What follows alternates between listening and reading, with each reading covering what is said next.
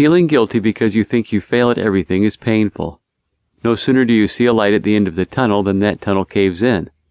You're always doomed from the start. There's no Midas touch for you. Everything you touch turns bad. And why do you have such bad luck? Is it inherited? Are you the product of bad genes? No, probably not. Maybe it's something else. But what? The answer lies in one simple word. Fear. You fear making a mistake. In fact, you're terrified of making a mistake because it might bring the posse down on your trail.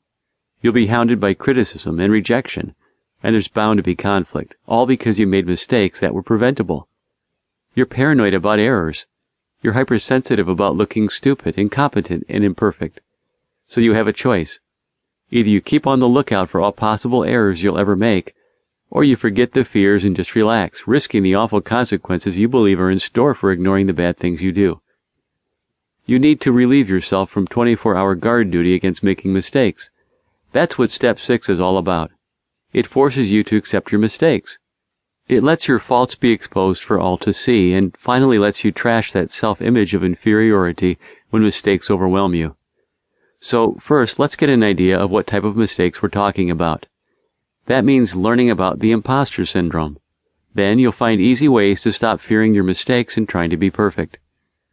Mistakes are not living up to what you said you would do, finding an error in what you say or do, doing things that make you feel inferior compared to other people, doing or saying things that humiliate, upset, or embarrass you, repeating behaviors you feel should be corrected by now, saying or doing things people say are bad and need correction. You hide mistakes by apologizing, defending yourself, pretending you know something when you don't, replaying the mistake in your head on your mental movie screen. You add new words, change your actions, and try redoing the situation until mistakes disappear. Becoming self-critical, you criticize yourself for being so stupid and careless. You attack your credibility, call yourself names, and scold yourself for not preventing the mistake.